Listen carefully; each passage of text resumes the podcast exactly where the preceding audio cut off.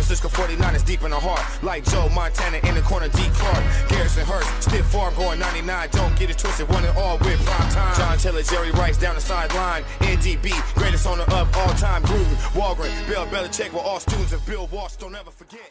I'm Lee Gowland. I'm Brian Davis. And this is the 49er Faithful UK show.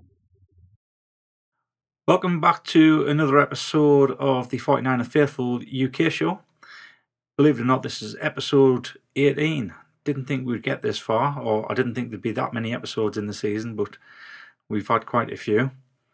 Sunday's game was by far the worst game in the Shanahan Lynch era that I've seen. A completely lifeless, embarrassing performance where we looked offensively impotent for the majority of the game.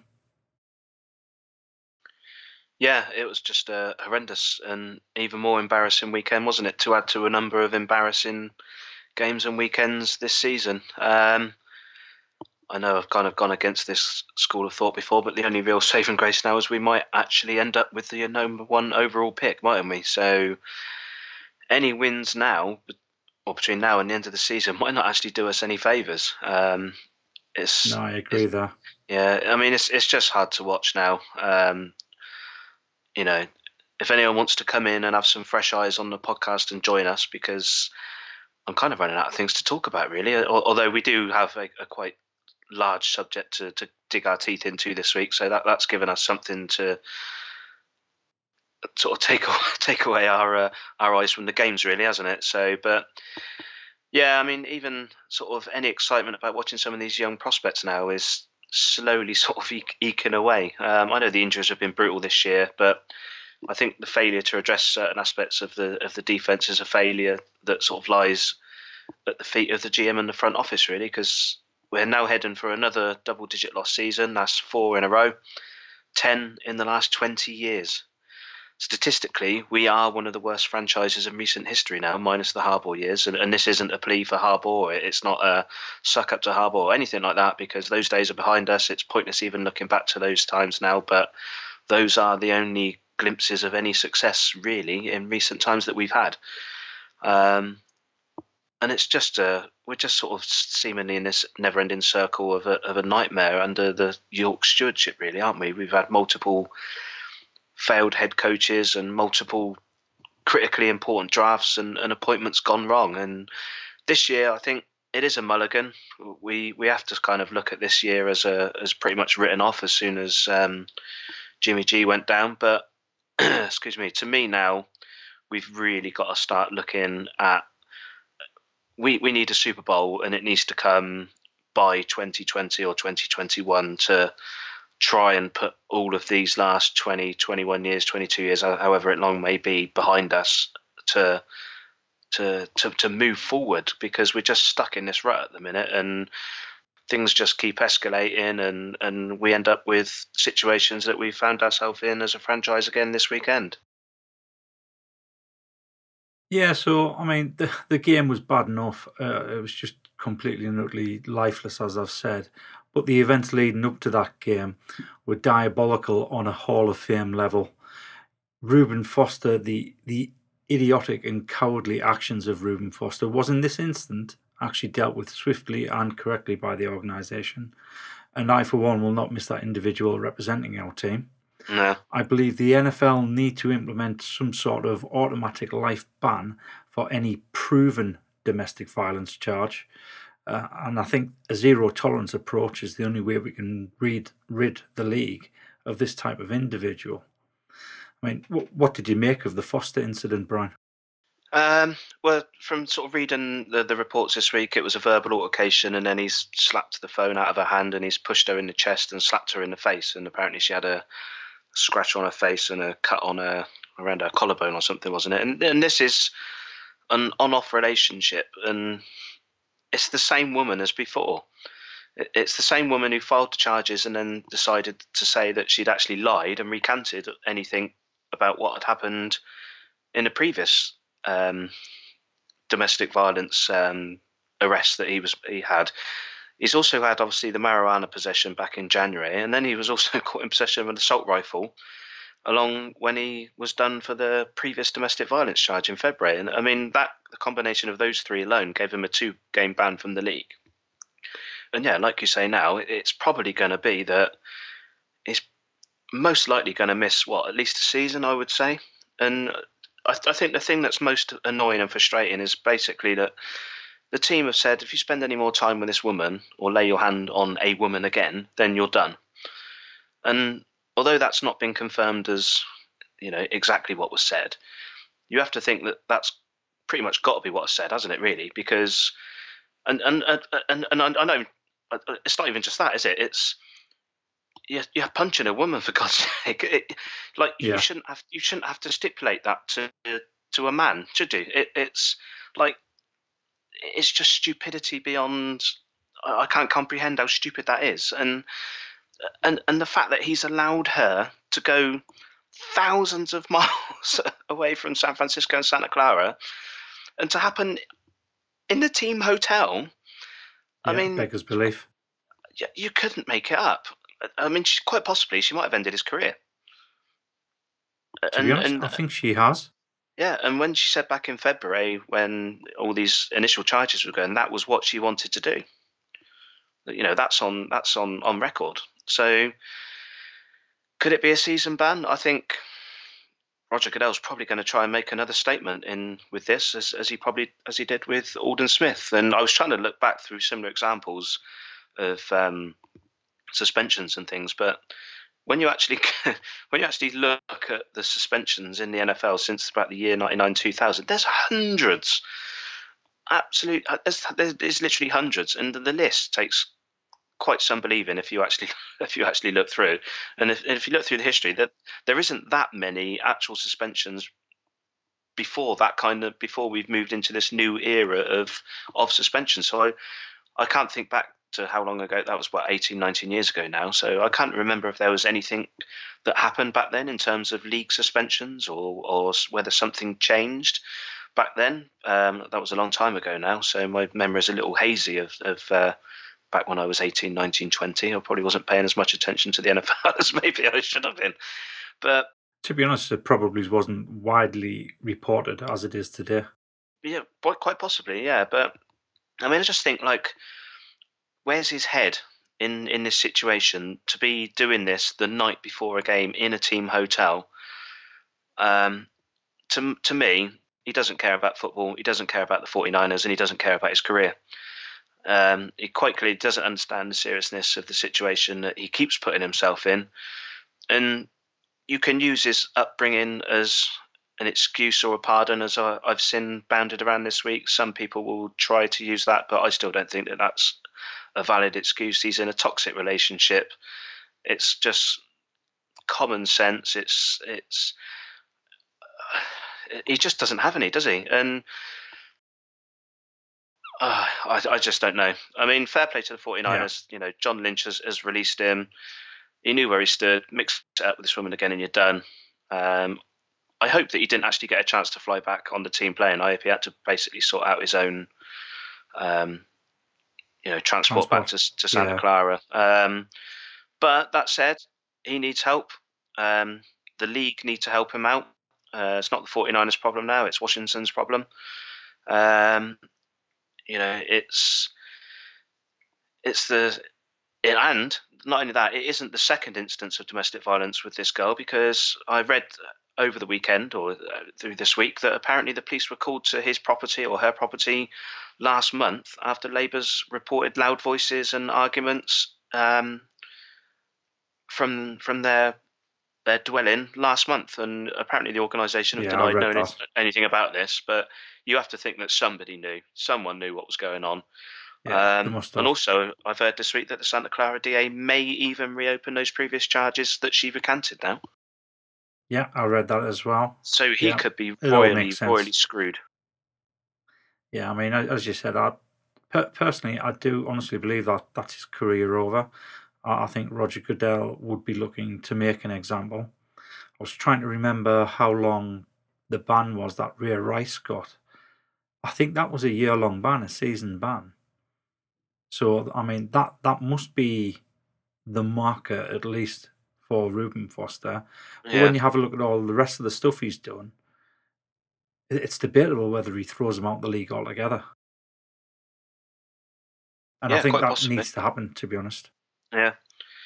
Um, and it kind of leads you to the question about what sort of characters we're drafting, and I know there's been sort of questions about um, John Lynch and and what he's been been up to in terms of the players he's picking up. But I think in this next draft, we really need to be going after the squeaky clean characters.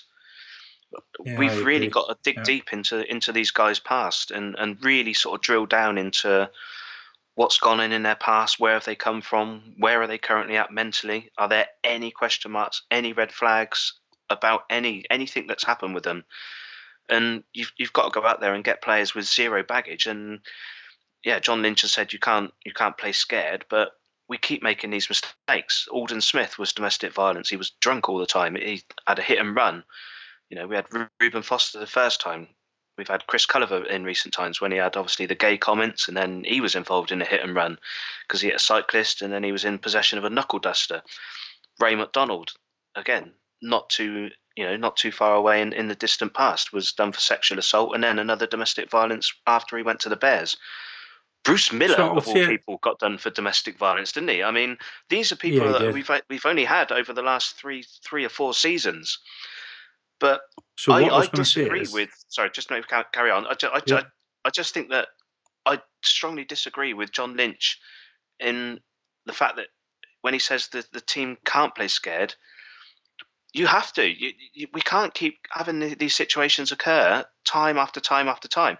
We need to go out there and we need to draft Mike McGlinchey sort of type person, the Patrick Willises of the world, not the next person on a growing list of costly mistakes we, we, we could, you know, I don't want any more bad eggs, more incidents, more bad press that we've had around this team for the last few years, and that includes the the core poor coaching hires.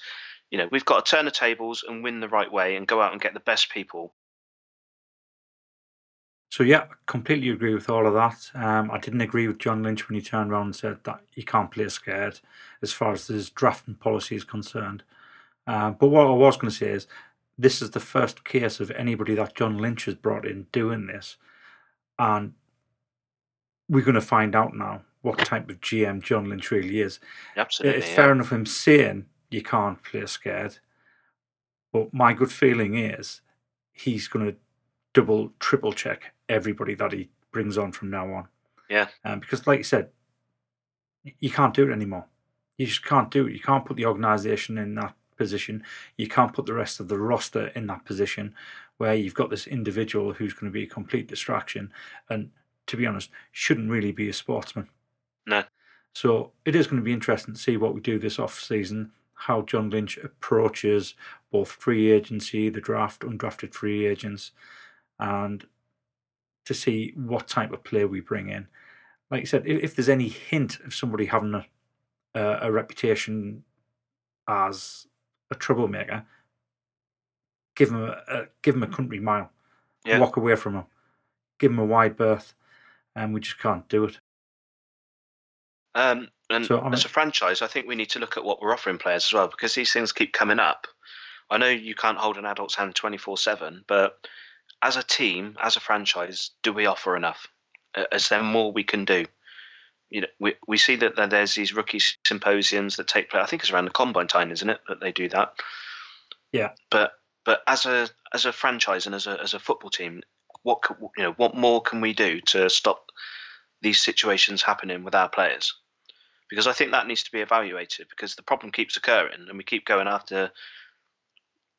Well, some of these players seem perfectly fine and perfectly normal when you sort of until you start scratching around underneath the surface.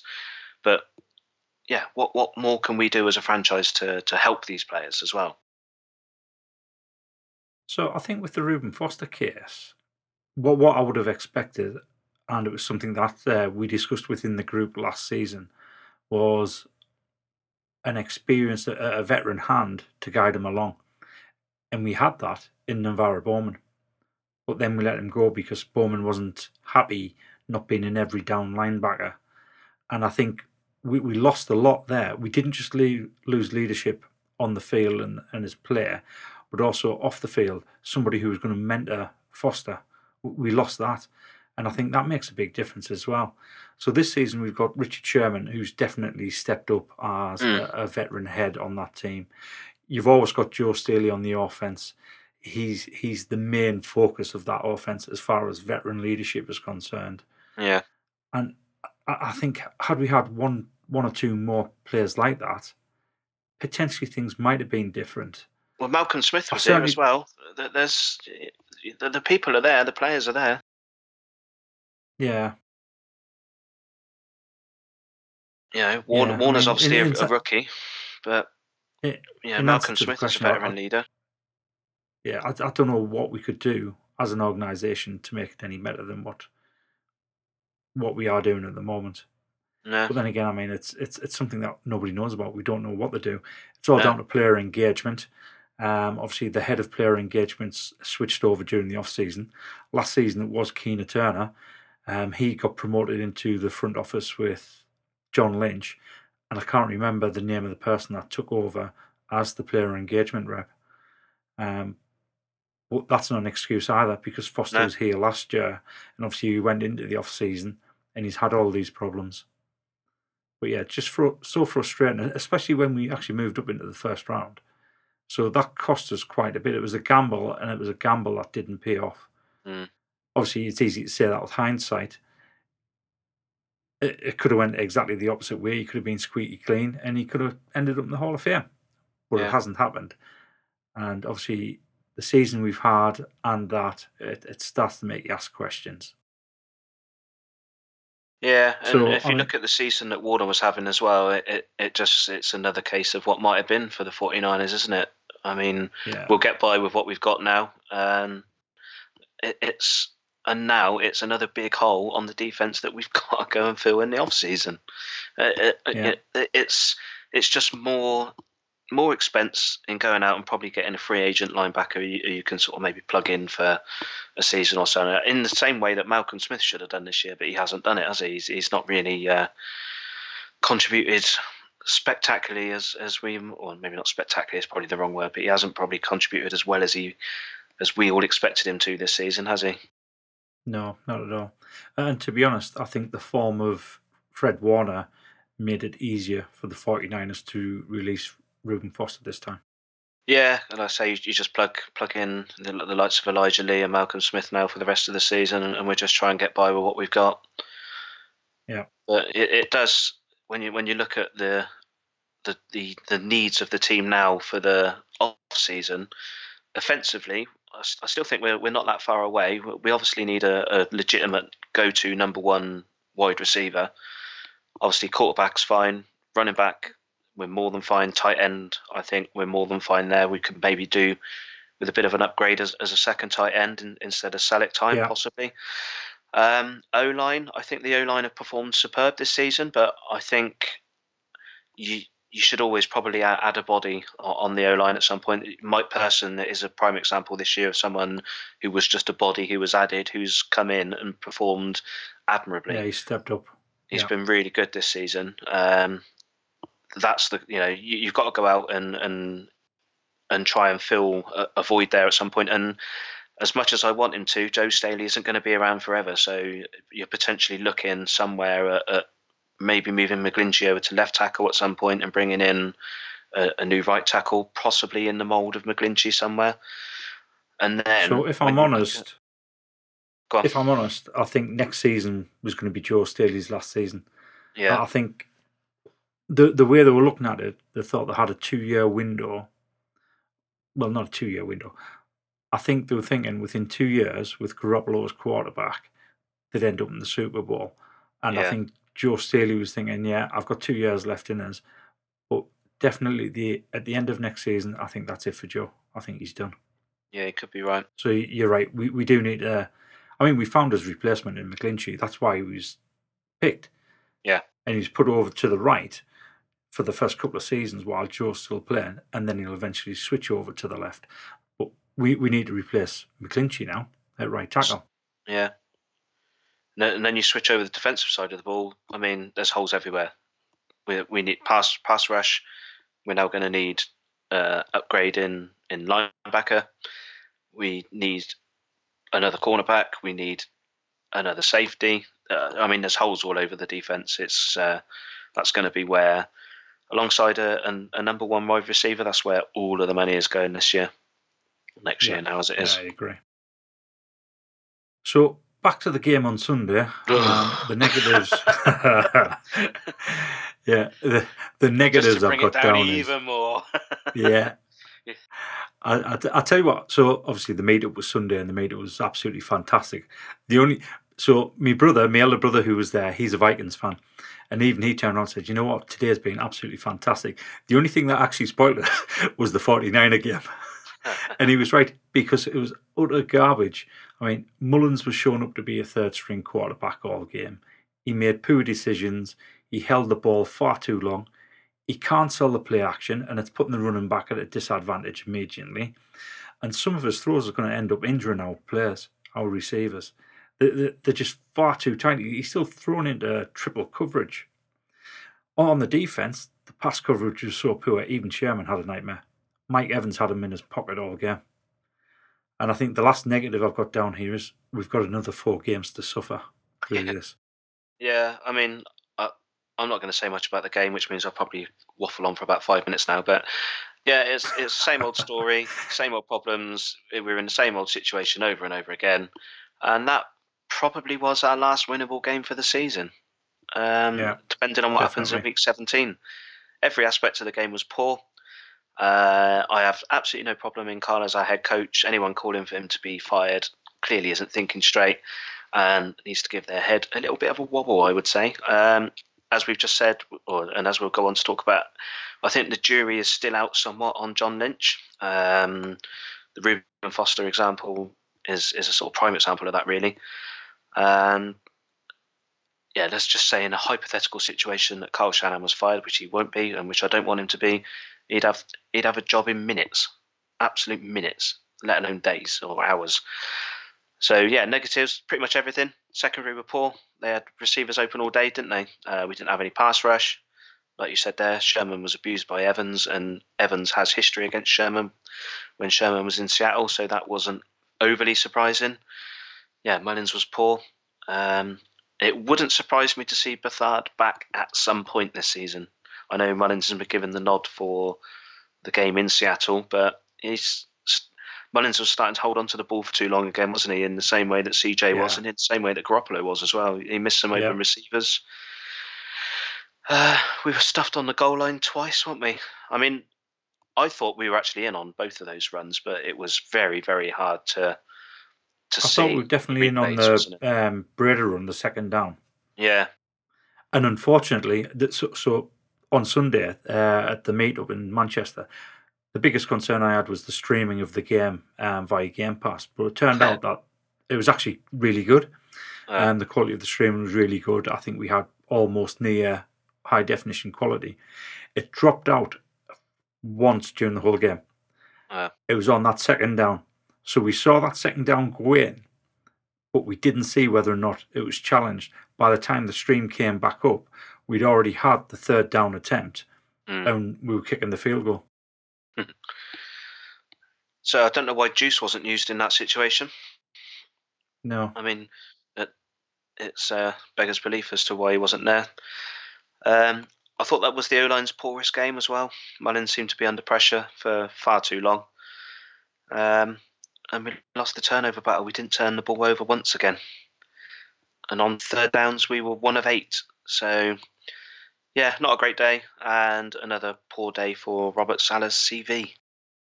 Yeah, definitely. So, positive wise, Jeff Wilson looked good when he had the ball in his first game for us. He so did, that yeah. was quite pleasing. Pettis was targeted more, and he had a decent game, to tell you the truth. He did, yeah. Breida continues to run the ball well, uh, and Kittle, even though he's double covered for most of the game, still managed 48 yards. And I mean, it was pretty much every single down. There was two people running with Kittle. Yeah. So that that was pleasing to see. He could still make yards even when he's double covered. And the the last positive I've got, you, you've already mentioned it, and it was a tongue in cheek one. And I know people aren't looking at it as a tongue in cheek positive anymore, but we are cementing that number one overall pick. So yeah yeah, those are my positives from that game. Yeah, yeah. Warner did well. I thought Buckner was the only, or Warner and Buckner were the only real people that did anything defensively. Yeah. Um, yeah. Alfred Morris was inactive, and it is nice to see Jeff Wilson and you know I hope Matt, Matthew Dayes gets a, a stab at it as well because, like we've said before, we've got nothing to lose now, have we? So Yeah. get them out there. Let's have a look at them. Let's evaluate for next season, and it's going to be tough watching these next few games. Seattle twice in three weeks is just it's just a nightmare when you're in this situation isn't it, with just two wins on the board and and Yeah, it's not the Seattle. best game to be going up to. Yeah, Seattle are meant to be rebuilding this year. They're they're heading towards the play- playoffs again. Yeah. And as much as it pains me to say it, they're what we should aspire to be. Yeah, definitely. And that's the, they seem they seem to be able Hang on to a minute. turn around. Hang on a minute. Slap myself in the face. right. They seem to be able to turn around a, a huge amount of their roster and, and lose key players and still come up with a half decent season. Yeah, And they as you said, they are pushing for the playoffs. Yeah. So, So before we actually get on to go then? oh, go on then. Okay then. No, no, we'll, we'll we'll do the preview and then I'll I'll do that bit about uh, John Lynch that I want to get out the way. Okay, yeah, sure. So I mean, Seattle lead the series 23-15 and they've got a nine game winning streak. Yeah. That is utterly depressing. You have to go back to 2011 for the last time the 49ers won in Seattle. I don't expect that to change this Sunday. I think all the attention's going to be on the reception that Sherman gets on his first return to Seattle. Mm. Sunday's game would be the perfect time for him to, to get his first pick as a 49er. I think the 49ers fan desperately needs something to cheer at the moment. And watching Cheaty Petey's face as Russell Wilson is picked off by Sherman would be the perfect tonic, if I'm honest. Even if we lose the game, just to see Pete Carroll's face. And if he does pick him off, I'd love him to do what um, I can't remember. It was the, the Browns player who, who got the pick and took the ball over to Hue Jackson. Oh yeah, that was brilliant. I, I'd Hugh love Jackson him to didn't know do what that. to do, did he? No, you could hardly punch him. no. But yeah, I, I- I'd love that type of reaction if he does get the pick. Um, but yeah, and something I say every week, and I hate myself for saying it because it never ever works out that way. And, and the age old saying is, you don't play a game on paper. However, on paper, the teams look quite evenly balanced Hmm. when you look at the offense, the defense, and, and that's that's what makes it so utterly crazy the situation we currently find ourselves in. That there's not much in it at all. And in fact, uh, I've got one stat. So on the offense, the Seahawks are only averaging 0.1 of a yard more than what we are. That's how Really? close it is on Right. offense. So they are 16th in yards with 355.3 yards average a game. We are 17th with 355.2 yards. it is that close. And some of the other categories are very, very close. And one, one of the surprising ones was the Seahawks actually uh, ranked first in rushing, which I hadn't realised that they were having such a good year running the ball. So that's going to be interesting to see what they do against us on Sunday. So you've already mentioned uh, Nick Mullens has been named as starter again for this game, which, Yeah. if I'm honest, that's quite a surprise. I thought he played poor enough to warrant Beathard coming back in for this game, but by the looks of it, the coaching staff need to see as much regular season game time as possible because one or the other will not be on the roster next season. Mm.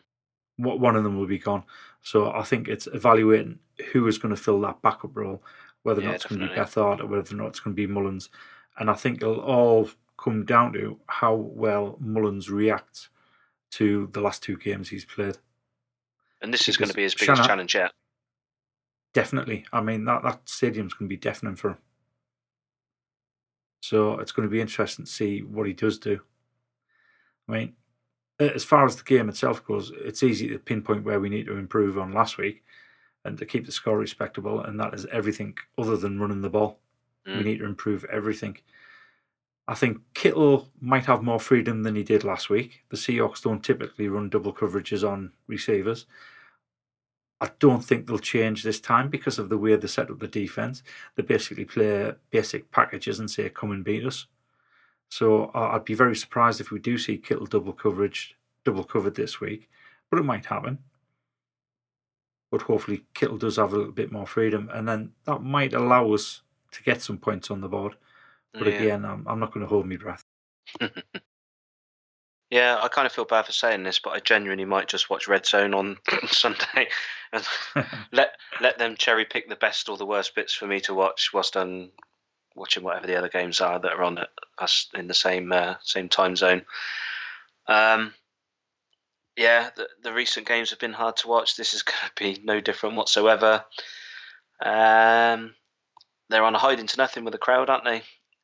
And, Yeah, you, you- yeah. I think you're right in what you say there. That this would be they've probably got one Mullens because if he can do something, if he can do anything, show signs of doing something in in that environment, then he quite possibly becomes your your backup man for next season, and, and then they go with uh, working on you know what they can with him rather than and then try and get anything you know you know for CJ at some point in the off season. So yeah, I don't think we need to spend too much time talking about what looks like an impending defeat. Yeah, I mean, that, that Um, was it for me. So I was just going to yeah, go I mean, straight into the Wilson's- over under. Yeah, Wilson's only pick, thrown five picks this year. I, I think the best thing for me that could happen is on the Wilson's first throw of the match of the game that Sherman picks him off and, and, and we start start on, on a high and then it's probably all downhill from there. So you know he's going to play well. He always tears us a new one. He always seems to have that bit of magic against us. Quite frankly, he makes me sick. Um, Yeah, yeah, just it, it it's it's not going to be pretty. Um, my prediction. Um, what's the over under on this? So the over under is 46 and Seattle are 10 point favourites. Forty six. Seattle might score forty six themselves. Ah, so I haven't gone with that. I, I, so I actually think it's going to be under Do you? under the 46. I do, yeah. And I, th- I think it's going to be Seahawks win. And I think the Seahawks will win it 28 15. I think it's big going to day be for Robbie Gould. uh, first yeah. Well, my, my prediction. And I need me that- kicker to step up. Yeah, well, I've got Robbie Gould in my team this week, only because I had the Kansas City kicker for the rest of the season. He was on a bye last week, so Gould was available in, in one of my leagues, so I picked him up. So I think Robbie Gould's probably going to score our only points until garbage time, and then we're, we're going to get a, a garbage time, meaningless, pointless touchdown for someone somewhere. But I think by that point, we're uh, we're well out of it, and I think Seattle are going to destroy us, and it's going to be about 41-16. If you if you look at the fact that the Buccaneers beat us just by 20 20 points, and we only scored nine points there, it's going to be bloody Yeah. hard to score more than nine points in, in Seattle, and I think that's why we're probably going to probably end up kicking three field goals, and I say we'll probably get a garbage time touchdown. And sorry, I can't be any more positive than that, but it it's just it's on the cards, isn't it? Yeah, definitely. Right. Let's quickly go back to John Lynch then. So obviously after the after the incident with Reuben Foster, there was a lot of talk on Twitter, a lot of talk in some of the NFL groups on Facebook that John Lynch is John Lynch is absolutely garbage. He doesn't know what he's doing. Yeah, some of the groups on Facebook aren't the best place to be after a loss. No, they're not. I mean, we, we all knew we should. Don't don't take this the wrong way, American friends, but the American ones are the worst. Yeah, there's a lot of knee jerk reaction going on Oh there. God, isn't there ever? Yeah. So so we all knew he was a rookie GM with no front office experience, and we all accepted this fact when he was hired. And, and once again, it was made perfectly clear how long the process was going to take. Hmm. When you look at the players that Lynch has brought in, he's definitely improved the roster from the bare cupboard that was left by Trent Baalke. Well, there's not many if- of we- boys left, is there? There's not. If, if we quickly break it down, and I've put some comments, just short comments against some of the players. So 2017, our first pick, Solomon Thomas. He's not worth Sure the number not. three pick with the with the job he's done so far. But they are moving him inside, and I think he will improve. So yeah, jury's out on that one. We moved up into the first round to take Reuben Foster. We can now Mhm. definitely say that gamble did not pay off, and No. that was a major mistake. Next was Ahkello We- Weatherspoon. Witherspoon, sorry. His first season was absolutely excellent. No idea what's happened this season. So there's a question mark over whether or not he can rebound from this season and produce like he did the first season. Playing like he spends his time in Wetherspoons. yeah, you're not wrong. so later on in the third round, we move up again and we pick CJ Beathard. He should have more wins than what he currently does have in his win loss column. yeah, And I don't think that's all on him. Yeah, I think he's still a viable backup who, who we can develop. And just to make everybody aware, your, your backup's not there to get you to the Super Bowl. That'll No. happen once in a lifetime, like Nick Foles. Mm. That that's not what your backup's there for. Your backup is your last resort because you you you, ne- you always hope that your your first string quarterback's not going to get injured. So I think Yeah. he's still a viable backup. However, there's a very good chance he's not going to be here next season, and we keep Mullens. Yeah, and it's worth So- saying with CJ that, and probably with the guy who's coming up with the next pick, is these aren't John Lynch's players. These were Kyle Shanahan's hand selected players, the third round Yeah. pick in CJ, and probably the guy who's going to be next on your list, which would be the fourth round pick. Yeah, so the fourth round pick, Joe Williams, to me that was a complete waste of a pick. We- we- Yeah, that was Kyle. Uh, that was Kyle Shanahan's pick. That one. He's Yeah, obviously seen we- something in him and we and, never and played he's, him. he's yeah, he's made him. He's told Lynch to draft him. Yeah, so I, I just can't understand that one. So that, that that was a complete waste, and that was a bust. Then we've got our two fifth round picks, George Kittle and Trent Taylor. Yeah, I would say both of them are good picks. Trent Taylor, his productivity declined this season. He, he's had um, surgery for his back in the off season. I'm hoping that once Garoppolo gets back in, because he was a favourite target of Garoppolo, that he'll pick up again next season, and we'll see a lot more productivity from him. Yeah, he's not turned into that sort of Edelman character that we were hoping for this season, has he? He's uh,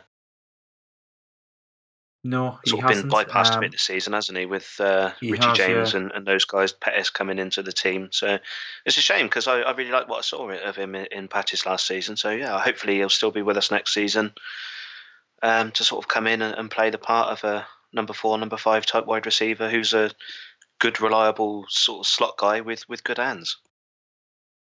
Yeah, hopefully. So on, on the two six round picks that we had, DJ Jones, I don't think he's seen much playing time at all, so we can hardly make a judgment on that. He, he might be good, he might not. He- He just needs to get the snaps, and we need to see him in a regular season game for a sustained amount of time. The the second pick in the sixth round, and I will pronounce his surname incorrectly here, is Peter Taumopino. I think that's how you pronounce it. Who's a linebacker, and I don't think he's had a single snap. I can't remember him being on the field. So the jury's still out on him, but he is Yeah. part of the roster. And then on to the seventh round, we picked up Adrian Colbert, who had an excellent first season, so much so that uh, we felt we could get rid of Eric Reid or only offer him a one year contract. Obviously, this season he's been absolute garbage, and it's similar to Witherspoon. Can he bounce back next season and actually produce the same sort of form he did in his rookie season?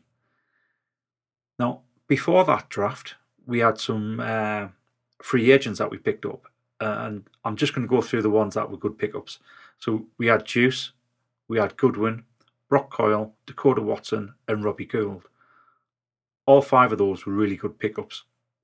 In my it was eyes, a real unspectacular free agency, wasn't it, in terms of those names? It but was. those guys have come in and performed way above probably what any of us thought all of them were going were capable of and were going to do.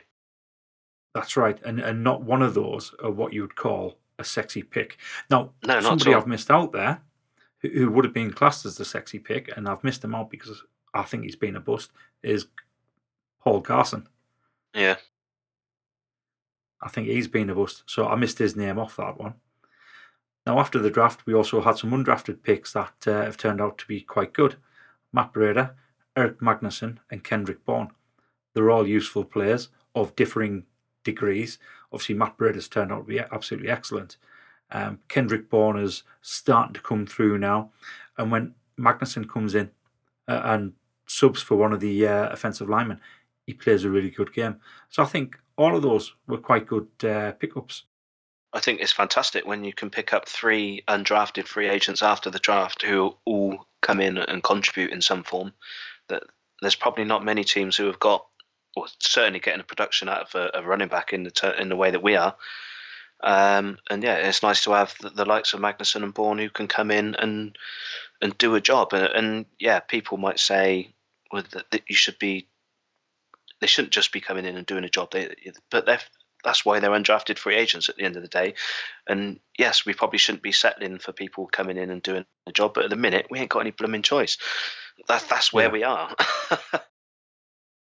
so on to the 2018 off season, and I'll start with free agents first. So Richard Sherman, that was a hit, definitely. He's been worth it. The only other one that I'm going to mention is Weston Richburg, who's been a major disappointment for me. Um, he's looking at having his worst year in the NFL so far. He did actually look as though he was a very good pickup based on the body of work he'd done previously at the Giants, but for some reason, it just hasn't been his year. I, I don't know if the change in quarterback has a huge impact on the centre. I, I would have thought it would be the opposite way around the change of a centre would have a huge impact on a quarterback. Um, but it could be the whole cadence. That could be a different uh, impact to Weston Richburg. So the jury's still out on him. Let, us see how he performs next year. Onto the draft, Mike McGlinchey, that's a hit. Second round, Dante Pettis. I think he needs more game time. I don't think we can make that decision yet. I'd like to see him play for the rest of the season as a starting wide receiver, and, let's see what sort of numbers he puts up. He put up a decent number against the uh, Bucs, and that was in a terrible game. We, we weren't really moving the ball that well, and he still put up, I think, 78 yards. So yeah, more game time for Pettis. Yeah, needs to Third justify round, the price tag, doesn't he? He does, yeah. The, and I don't get why we're not. Yeah, I, don't, I don't get why we're not using him as a kick returner and a punt returner because he led the NCAA in kick return and punt returns. Yet we've got Richie James back there. I don't know whether it's because they want to protect him and they don't want any more injuries. But if you've got a weapon who can change a game with a kick return or a punt return, hello, use him. yeah, Devin yeah, Hester. Definitely. Uh, and and the you know the likes of those guys who they, they can change a game with with one kick return and, and tip the balance straight back in your favour after a score. It, it, use him, try him. Let's see yeah. what happens. Sundell first pick of the third round. Fred Warner, definitely a hit. He's been excellent. Um, later on in the third round, we took Tarvarius Moore, who hasn't really seen that much game time, if any at all. I think he has been on the field a few times. Yeah. Um, so, it, it, I mean, you've got Tarvarius Moore in the fourth round. You've got Kentavius Street Fifth round, you've got DJ Reed. Sixth round, Marcel Harris. Seventh round, Julian Taylor. And at the end, you've got Richie James. Out of all of them, there's only Richie James that has actually seen much game time. DJ Reed has, um, but I think it's still too early to, to make a judgment on any of those. They could yeah. either be a hit or a miss. And then into the undraft, undrafted free agents again. That's where we picked up Jeff Wilson. And based off how we played against the Bucs, I think that's a decent pickup. I'm looking forward to seeing him getting a lot more of the ball in the next four games. So, based off the players that John Lynch has brought in, he's definitely had a lot more hits than misses at the moment, but these are still a lot of the players the jury's out because they need more game time. Yeah. Yeah, and in terms of draft, people always say, you know, you just look back in what three years rather than immediately or straight after or yeah. even a year later. So you know, Lynch has still got a lot of leverage at this point in in in terms of where he's at with his drafts and and uh, free agency periods. But I think if he if he if it goes wrong this year and we're in a similar position to where we are now at this time next next year, then I think at that point then people have got a, a right to start questioning things. But until then, I, I think there's there's no problem with uh, with Lynch and, and Shanahan at this moment in time, and really we should probably review the draft of three years ago and sort of see where it uh, where it sort of uh, went wrong there, really, which would be what That last. that would be the GM. last one. Yeah, yeah, yeah. It would be That's where it went yeah, wrong. yeah. yeah, yeah, co- completely agree. I mean, next year, if we don't, if we have a losing season next year, even if it's just under, um, say seven and nine, that's still a disaster. Yeah. I, I think it needs to be at like at least eight and eight, preferably over. And to be honest, we, we need to be we need to be coming into weeks thirteen and fourteen, still talking about our playoff chances. That's nice that's what would be. home field advantage. there we go. Uh, I'll take yeah, playoffs. It would be I'm fantastic. I'm not, I'm not too greedy. Yeah, I'm not too greedy. Yeah, I, I think I think next season, if we're not talking about our playoff chances in weeks thirteen and fourteen, I think it's been a underwhelming season. Yeah. It, it needs to change. So the the last thing I've got to say um, off this week is obviously thank you to everyone who managed to make the meetup uh, on Sunday in Manchester. I think it's fair to say that everybody enjoyed themselves despite the team's best efforts to dampen our spirits.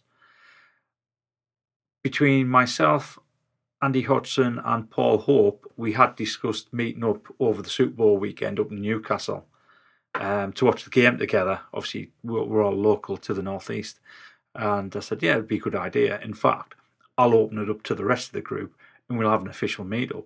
And to be honest, I think it's quite a good weekend for a meetup because I think most NFL fans are exactly the same. When it gets to Super Bowl Sunday, everybody takes the, the Monday off because Yeah. they know what state they're going to be in. Because everybody everybody has a good drink during uh, the Super Bowl weekend. So I think that would be the perfect uh, time to try and swell the numbers a bit uh, and get more people involved. So we'll be publishing details once we get the information back ourselves. I've already approached a bar up in Newcastle who do show the Super Bowl over the weekend, and I've asked them for prices um, and what what it entails, basically, what time it starts, what time it finishes. So once I get all that information, I'll post that. And I'm also checking a few hotels around Newcastle to find out if we can get discount for group bookings as well. So hopefully that'll be a, a really good weekend. We've already had some interest in it. Um, we've definitely got four people that are going, or four or five people that are going. And I, I think people are a lot more open to this weekend. One, because it, it is three months away, and they would normally have the Monday off anyway. So this week, I do not have any tips. I have actually exhausted all my tips, unless I remember one in, in the coming weeks. I think that's all my tips for San Francisco are done. Yeah, I had yourself, a, Brian? a quick think this afternoon, and, and I thought I, I can't really think of anything else that springs to mind off the top of my head. I'd have to uh, go with, with what you said the other day about going back through your photos and uh, see. oh yeah, I'll talk about that. But in terms of Newcastle, um, that should be a really good weekend. Um, the last time I went to Newcastle was about ten years ago. Yeah, it would have been nine, nine, ten years ago, and it was. I think it was just the week before the Super Bowl. Um, I went up there to watch Reading, and we lost three 0 up there. But before um, half past five, uh, we literally seen a man and a woman fighting outside a pub. Uh, a man throwing up in a Greggs shop window, and a, and a queue for a nightclub, and I just—it's like a different world, isn't it? and, and is. this was at sort of half past five at night. I couldn't quite believe what I was seeing. I had a text from my mate at lunchtime to say I'm in a strip bar. I th- it's lunchtime, mate. What's going on? Yeah, I mean, for everybody that's never been to Newcastle on a night out, it's a really good night out. And, that's coming from a Sunderland supporter. Yeah, I, I really enjoy my nights out in Newcastle. It's a fantastic place to go drinking. Um, it, it's generally very friendly. When you do see anybody having any arguments, it's generally locals only arguing between themselves. Um, so yeah, it's it's a really good uh, night out, and hopefully we'll get a decent amount of people up there. And like I said, with it being a weekend, you, you can you can pick and choose whether or not you come up on the Saturday morning and make a full weekend of it, or just come up on the Sunday for the Sunday night Super Bowl game. Um, either one is fine. Um, obviously, the, the Saturday night will probably just be a social night um, rather than football orientated. But obviously, because it's going to be a load of 49er fans, we'll, we'll be sat around talking football anyway. And the metro's pretty So- easy to get around as well, isn't it? Oh, the metro's dead easy to get around. In fact, you don't Yeah. need the metro. I mean, Newcastle's not that big of a place, Yeah. and you have certain areas where all the bars and restaurants are, and it's dead easy to just walk around those. Um, so yeah, yeah, really looking forward to that. Um, and I'll post those details as soon as I can. Excellent. So, one more thing, I just want to give a shout out to David Neve. Now, you'll have seen the picture of the tattoo I posted in the group page. That tattoo belonged to David Neve, and that was an unbelievable tattoo. The, the quality of it was absolutely fantastic, but what got me was the fact that he had the 49er Faithful UK flag on it. That left me absolutely gobsmacked. It was fantastic. So, David is actually new to the group. Um, he not really an internet type of guy in, in his own words. He, he generally doesn't go on Facebook or anything like that, but he started to go on. Um, his son's a Bucs fan and he brought his son along. So I think he was the only one that left from the night feeling happy. Um, but yeah, I just wanted to give a shout out to David, David, who travelled all the way up for, from Norwich for the game. Um, Wow. Tattoo was great, and the fact that you've come up from Norwich was absolutely fantastic as well. Hope you really enjoyed it. Right, guys, that's it for the week. Um, thank you for listening, and we'll see you next week to discuss what happened in Seattle. Thanks a lot, guys. San Francisco 49ers deep in the heart. Like Joe Montana in the corner, D. Clark. Garrison Hearst, stiff farm going 99. Don't get it twisted, one and all with prime time. John Taylor, Jerry Rice down the sideline. NDB, greatest owner of all time. Gruden, Walgren, Bill Belichick all students of Bill Walsh. Don't ever forget.